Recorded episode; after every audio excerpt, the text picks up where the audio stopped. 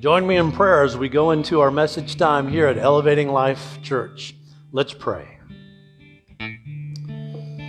Lord, as prayed already, we are absolutely in awe of your mercy.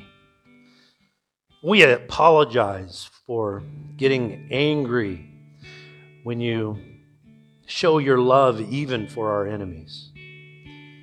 As we follow your Son, Jesus Christ, we ask for humility to show the world what it truly means to love your enemies, our enemies, fully.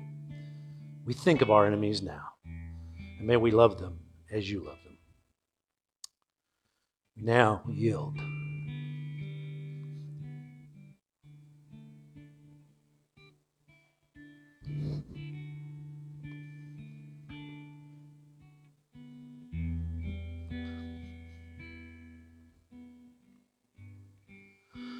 We now yield to your reality. In Jesus' name, amen. Well, hello and good morning. If I can be turned down just a hair, uh, it's a little loud, but uh, this must how Sherry hears me, right? At home. so, hello and good morning. Hey, today, it's going to be an interesting day. Today, uh, we will begin our message in a very interesting book, a familiar book, the book of Jonah. Jonah chapter 4 is continues our year's theme understanding the Bible, God's epic story. Who's with me? Am I good? Is it a little loud? How are we doing? Like it. All right. Oh, you, you know where it's going. It's going to go a couple notches here in a moment. So, so yeah. So uh, we're understanding God's story uh, throughout the year 2022. Of course, we're understanding the whole time, but our theme, our focus is understanding uh, the Bible, God's epic story. Now, as you're getting to Jonah chapter four. Let me uh, just share this with you. I think many of you know this, but let me share with you. It's great to be with you on uh, a day all Christians ought to be celebrating. Uh, we celebrate the day of Pentecost today. Wait a sec, I thought we were Baptists. No, no, no. And the general concept this is the day that, of course, Jesus was uh, ascended uh, to heaven. And of course, the Holy Spirit descended, giving birth to the soul of the church. That's what that's all about. And it's that moment in history that, uh, that uh, the church's soul was given birth, meaning that the kingdom of God is here now. And, and do not ever, ever, ever think otherwise, or J- Jesus came in vain. That's the reason God came. Who's with me? And if we lose sight of that perspective, or where there is no vision, the people perish. And we have to understand that. So it's the day of Pentecost that we celebrate. Here's the word today together. Are you with me? It's the day uh, that uh, the seventh day of creation, if you understand the Bible in Genesis, it's the day, the seventh day of creation came into being. I hope you realize that. This is where we get to live in our reality today. And in, in that pinpoint of history, the church, a few people, with enthusiasm and with God's truth, spirit and truth, that began. But we still live in the fall, and we're still waiting for that to come to completion. But I guarantee you, it's right here. And now, when it does come to completion, that's known as the complete second coming of Christ. That's not what we're looking for. What we're doing is we're getting in the midst of God's kingdom so that we can truly develop the kingdom of God here on earth. Are you with me?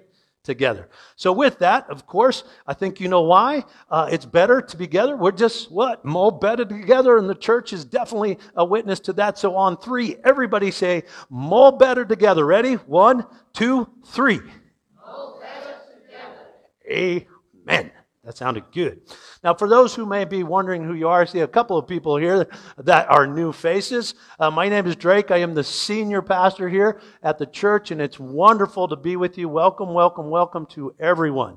And I am absolutely thrilled this morning to be sharing God's word with you today. Let me take a drink. Now, let's jump right into our message about a rebellious, and let me put this loud and clear this morning, false prophet. To see how to man, manage our angst and our anger. Through a message I've titled for the church now, for the people of God, Why So Angry? Why are you so angry? Well, we're going to see something today I think might help answer that question. Now, to begin the message, read with me uh, Jonah chapter 4, which is the last chapter in the book. Uh, Joan, uh, Jonah, almost said Joan. Is there a book of Jonah?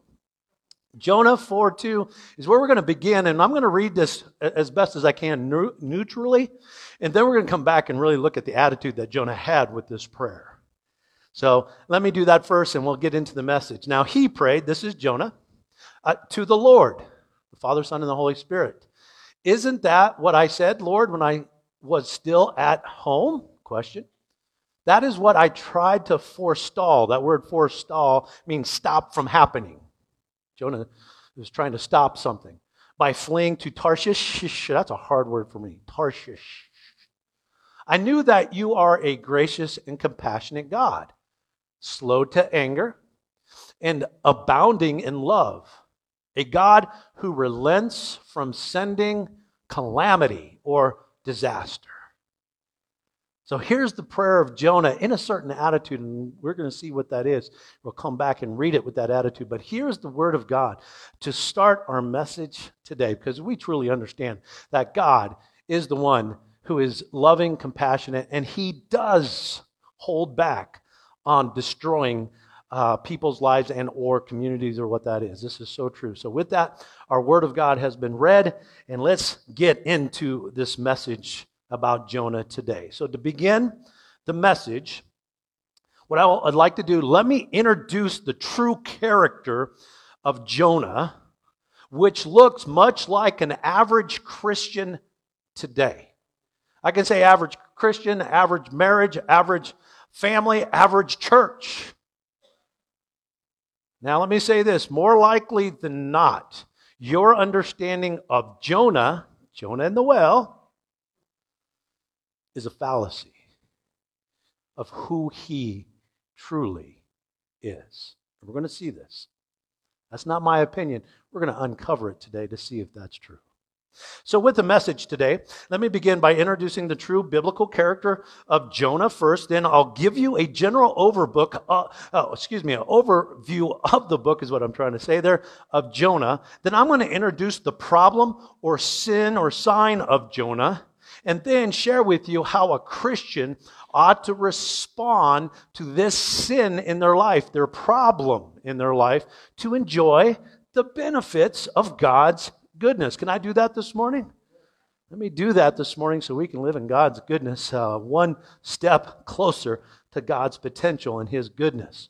So, first, let me introduce the character of Jonah to understand the book that is named after him in, our whole, in the Holy Bible. So, up front, understand, I've already shared this. Uh, Jonah is a reluctant and rebellious prophet, not only up front, but through the entire book. Okay? Or, in other words, he is a jerk.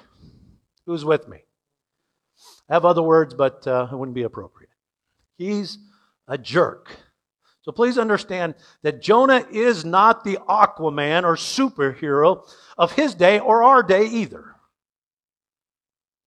How do we know this now? Is this just my opinion? How do we know this? Well, we know it because of Jonah's, we'll say, short cameo, since we're after stories here, right? Cameo that he, we see in Second Kings chapter 14. You see, you got to set up your character before you get into the story, right? It's nice to know the character. And we see this short cameo in 2 Kings chapter 14. And it's here uh, he, Jonah, present, is presented as a prophet in King Jeroboam's uh, reign. There's two kings there. Don't have time to get into it. But through these, uh, these uh, kings, brothers, uh, excuse me, a father son duo, uh, we see Jonah in this reign. And he's the prophet of Israel. And he's, he's responsible for, for God's vision, if you will, and the projection of that vision in, in this time. Where Jonah then, during this time, prophesizes in the evil of the king rather than in the acceptance of God's order. Does that make sense? He prophesizes towards the man's favor and not God's reality. Are you with me? This is so important. We see this, uh, this evil reign in 2 Kings 14 24, where he, that's Jeroboam, the second here, did evil in the eyes of the Lord and did not turn uh, away from any of the sins or the problems of Jeroboam, which is son of Nebat. When you took uh, junior and senior Jeroboam, you have Nebat on this side, which he had caused Israel to commit. We got a king and a prophet that is assigned, if you will, as a role of, of a prophet to these, and they committed sin. Are you with me? Israel, the church. And so we're starting to kind of see this character of Jonah before we jump into the book of Jonah itself. Now remember, remember as I shared last week, what we must do when it comes to uh, studying our Bible is study. Let's we must compare Scripture with Scripture to qualify God's truth rather than rely on children's storybooks to set up a character. Who's with me? It's here we know Jonah is a reluctant and rebellious prophet. This is not the only place, though. He prophesied that an evil, idolatrous uh, king, we can put it that way, of Israel will win the battle in the long run, which he did not. False prophet. It's all black and white in Scripture if we just get into our Bibles and allow Scripture and Scripture to interpret itself. We've got to quit relying on some of the elementary, immature ways of studying God's Word. Without a doubt, false prophet. How do now? How do you know if a prophet or a person is false, a child of God? Mm, it's going to bring it home because I'm not, just not talking about the prophet. I'm talking about Christians now. How do we know if a person is false? Are you with me? How do you know?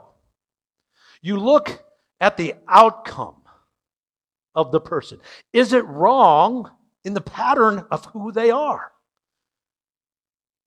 And this is the case with Jonah or any other person who claims to be God, and they are toxic and they continue to be, live in that ignorance, in that inattention, and in that mistake.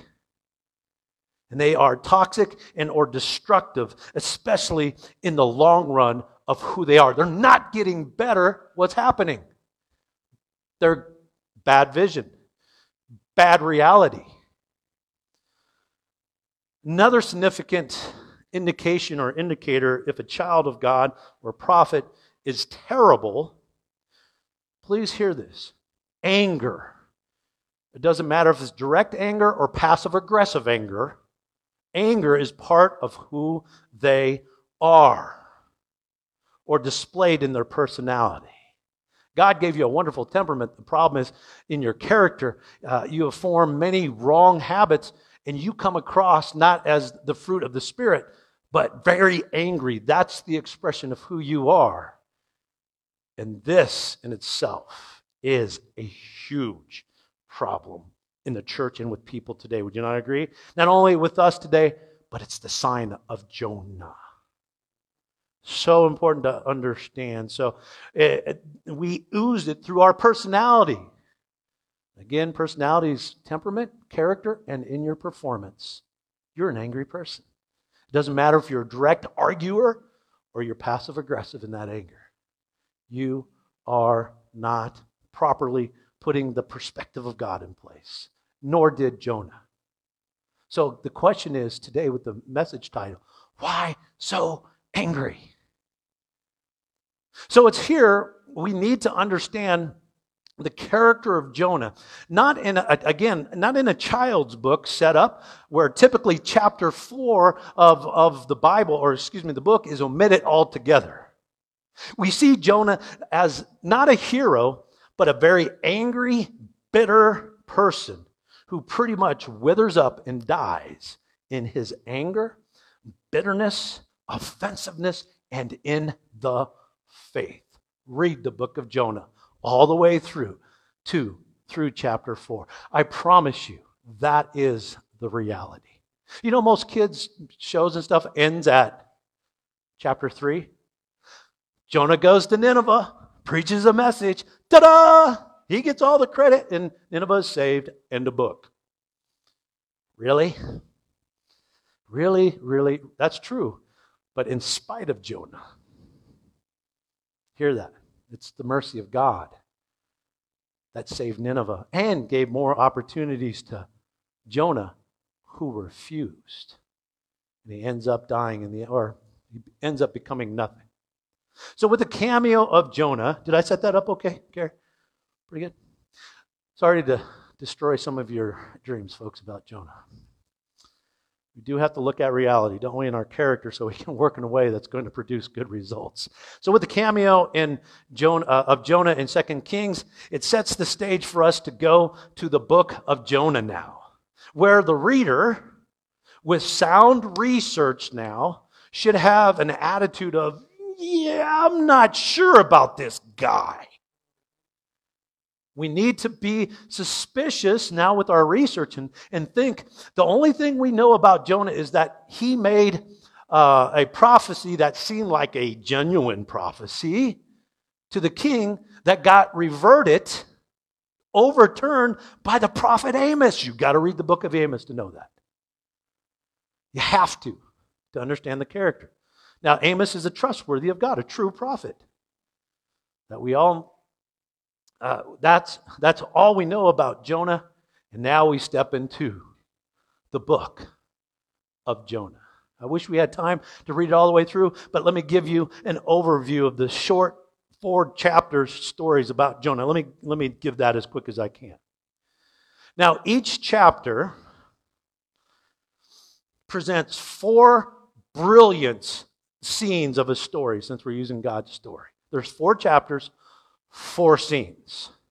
The first scene is about Jonah being sent to the worst, most murderous uh, pagan city.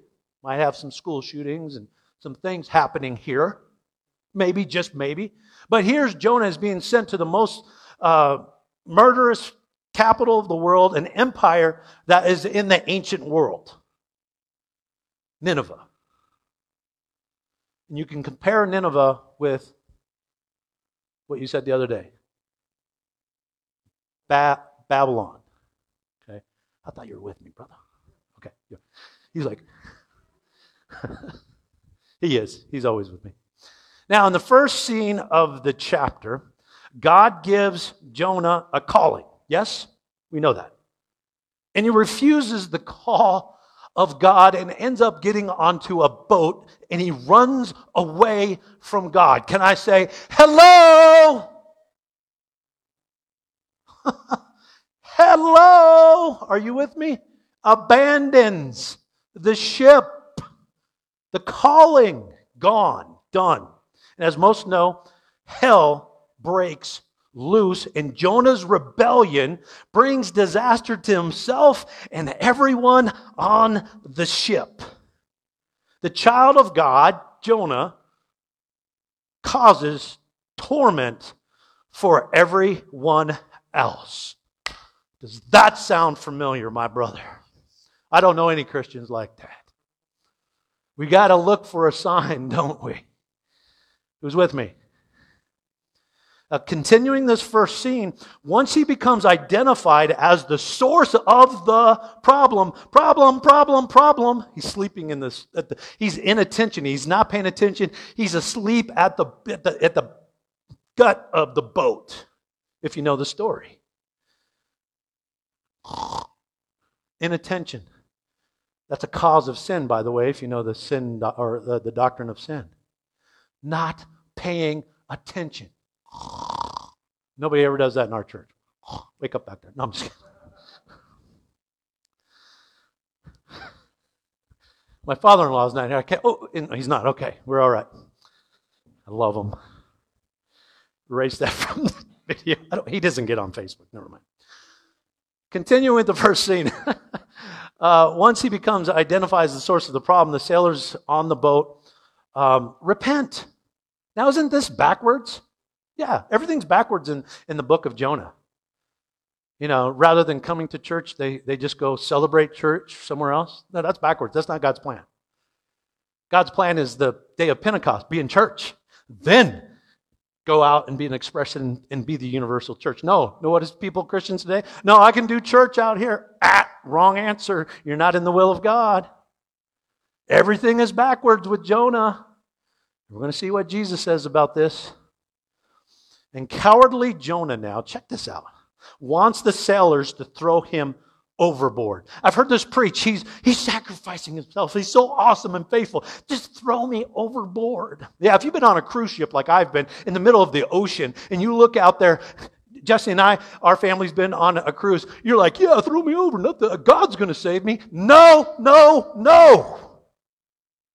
Absolutely not. Jonah wants the sailors to throw him overboard. They're reluctant. They don't want to do it, but they say finally, with casting some lots, they literally throw him overboard based on him. Kill me because I'm just a problem anyway. Have we ever heard that in the church? And so he's cast overboard. Can we say suicide by cop? Ooh. Think about it. We got to look at what this story really is. Now, I don't think for a second Jonah wanted anything else no more than any. How many Christians in their calling are so angry and bitter and they just said, This is too hard, this is a problem, just kill me, get me out of the church, throw me overboard. Church, people of the church. It's a sign of Jonah, folks. Who's with me? And then, of course, they reluctantly, the sailors reluctantly throw Jonah overboard, where he gets swallowed up by, let me put it this way, a massive fish, not a cute little whale from Disney. Because of God's mercy. And that's the end of scene one, chapter one. Scene two Jonah is now in the belly of the sea monster. Now, recall this a sea monster throughout the Bible symbolizes or represents a place of evil and chaos in any relationship or in context. That's what that spiritual meaning means when you read about sea monsters in the book of genera- generations. Genesis, in the book of Job, here. So he's now in this place of evil and chaos. And not only that, the environment he's in, oh, that's got to be beautiful. I was fishing yesterday. I would hate to be in the gut of that fish. I, I kind of pulled some of those hooks out. I don't want to be there. It's nasty, smelly in the gut. That's a pretty vivid scene or imagine uh, a picture in your mind. So again, that place, the sea monster represents. Now, let me say this: the sea monster also represents you in that place, protected by God. Doesn't mean you're not in the environment, but God will protect you as He did Jonah. So Jonah, in a bizarre twist, is swallowed by a fish.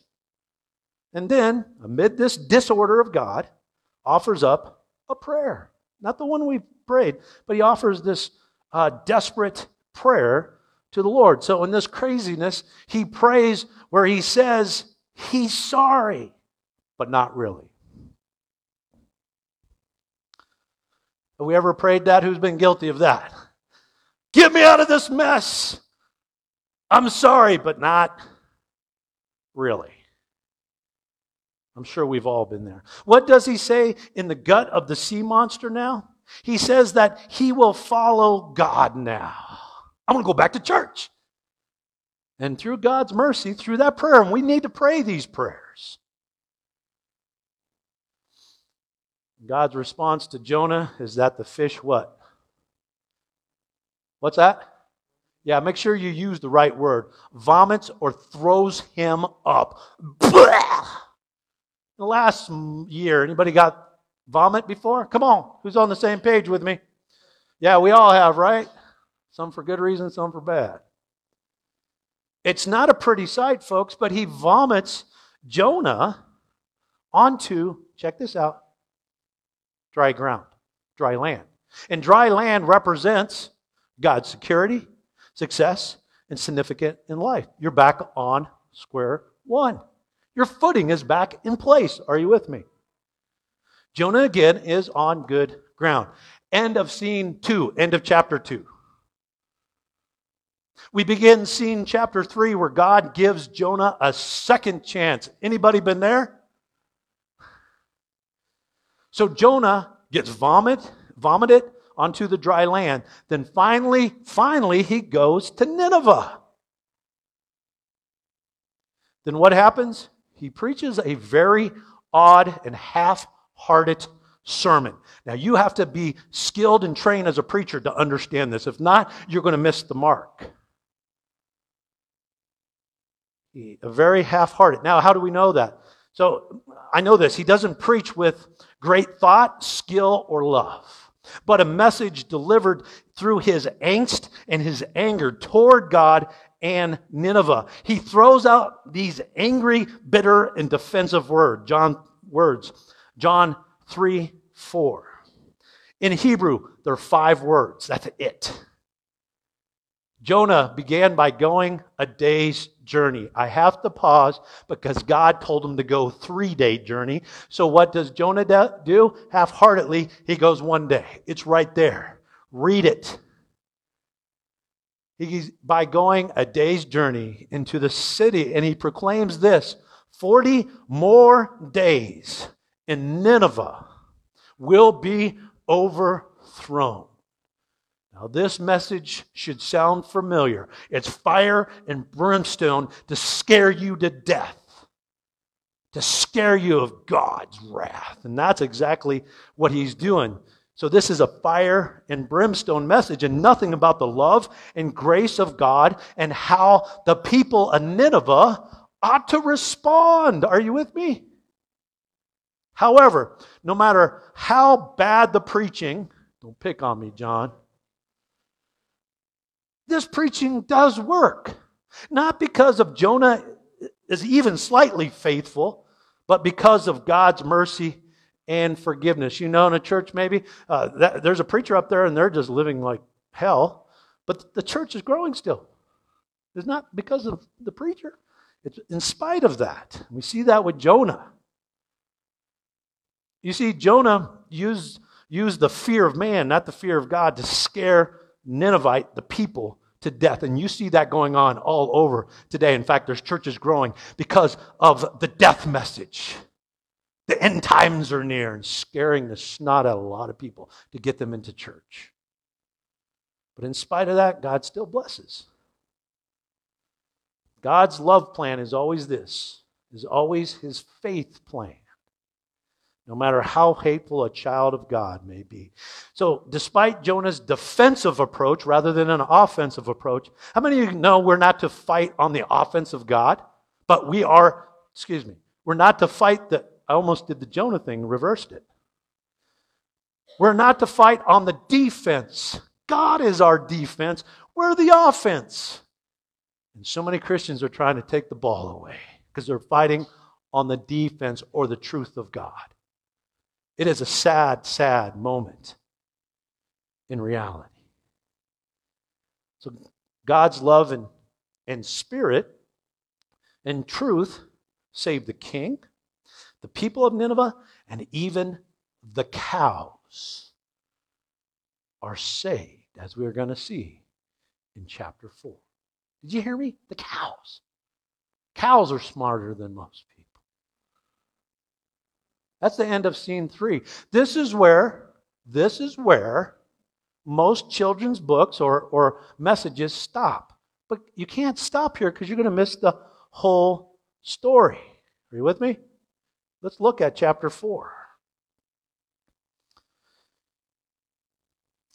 Now, here comes the scene again that most miss. Here we experience at chapter 4, look at the heading of chapter 4.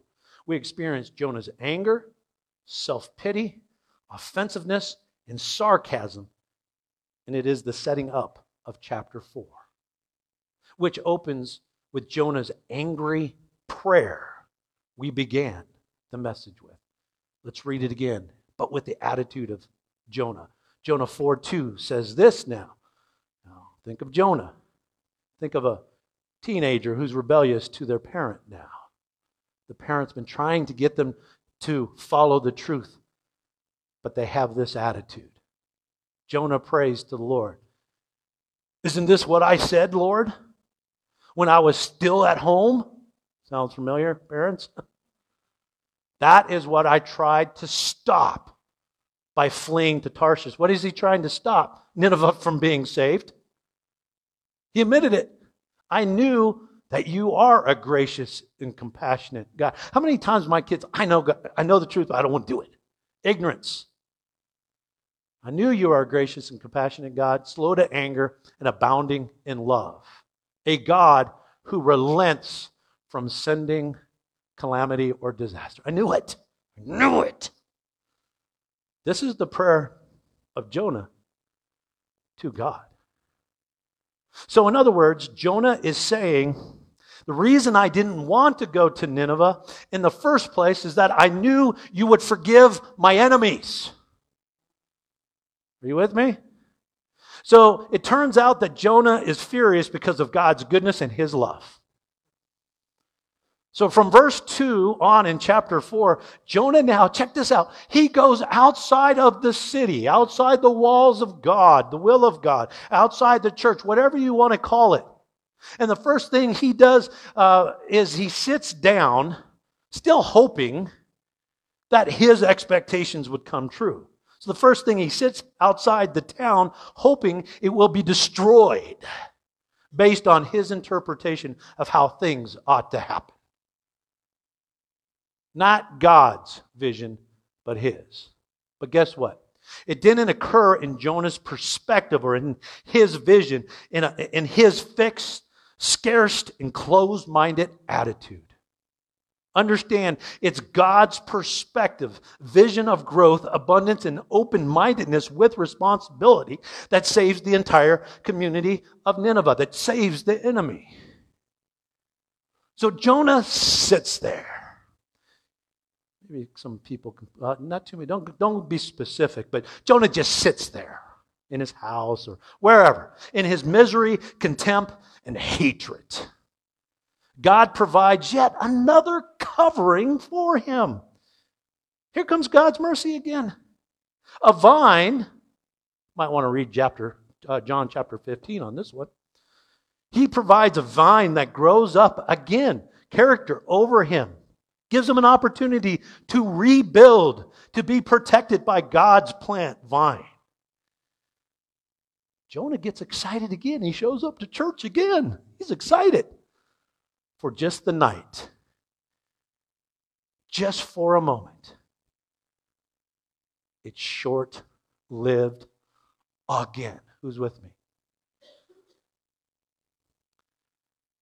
Where God finally allows Jonah Jonah's way, a worm's way, to eat away God's goodness once again. How many of you have read about the worm in chapter 4?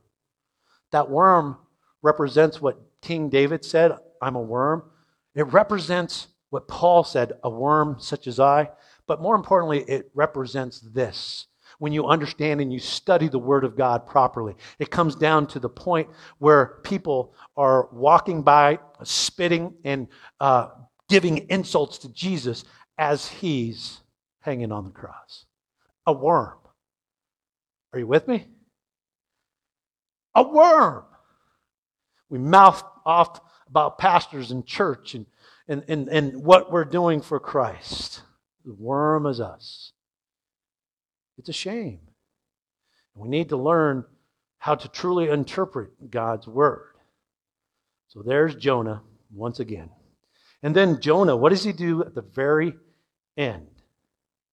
Once again, he says, this life is too hard. What does he say? Just kill me.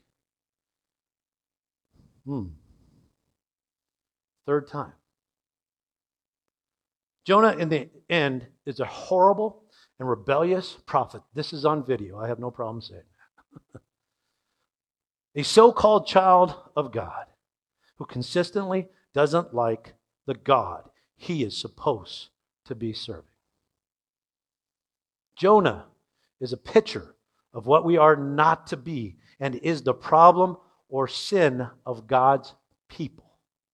The problem is God isn't, their problem is God isn't doing it their way. I promise you. And people are just angry.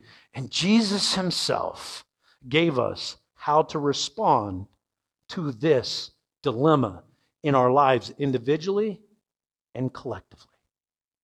Jesus in Matthew 12 39 says, He answered, A wicked and adulterous generation asks for a sign, but none will be given except the sign of the prophet who? Jonah. How many people are looking for signs, the end time, so their enemies can be destroyed? Think about it. How many books? How many preachers are preaching that? It's a sin.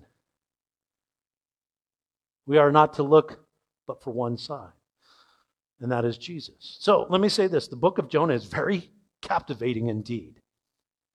There, there are interesting characters, different points of views, mystical creatures, and a consistent plot line or problem that needs to be resolved. The vine is, resolves that at the end of chapter 4. Understand, it's the uh, consistency that is the point of the book of Jonah. I've already shared it with you. The plot or the point of the book of Jonah, again, is about the habit that tends to happen in the hearts and minds of God's people once they consider, once they, uh, they are, are saved and become a Christian and have received God's mercy themselves. They forget about that mercy. And God's child, you and I, quickly form a pride or an anger, angry habit in our character towards those who are not like us. And the worse they are, the more we hate them. Politics, things that are happening around, we hate them. That's the sign of Jonah, folks. We hate those people, you know, your enemies who oppose your way. We even have it going on in a church. We have enemies against each other because you don't think like me or vice versa. Villains who sit outside of our beliefs, right? Our subjective and objective beliefs, preferences. The enemy who is unlike you, we hate him. And in, in a sense, like Jonah, we're saying, bad little Ninevites. You're bad. No, no, that's not what we ought to be doing. So, in other words, the book is critiquing a lousy mindset or an attitude or a perspective on the part of God's people, individually and collectively. Bad attitude. An evil and angry attitude is the sign of Jonah, a sign to repent, be born again, again, and again if necessary, and follow Jesus. Not Jonah, the cute little Jonah in the well, who is often depicted as a hero in a horrible and rebellious generation. And what generation are we living in? You answer that question for yourself.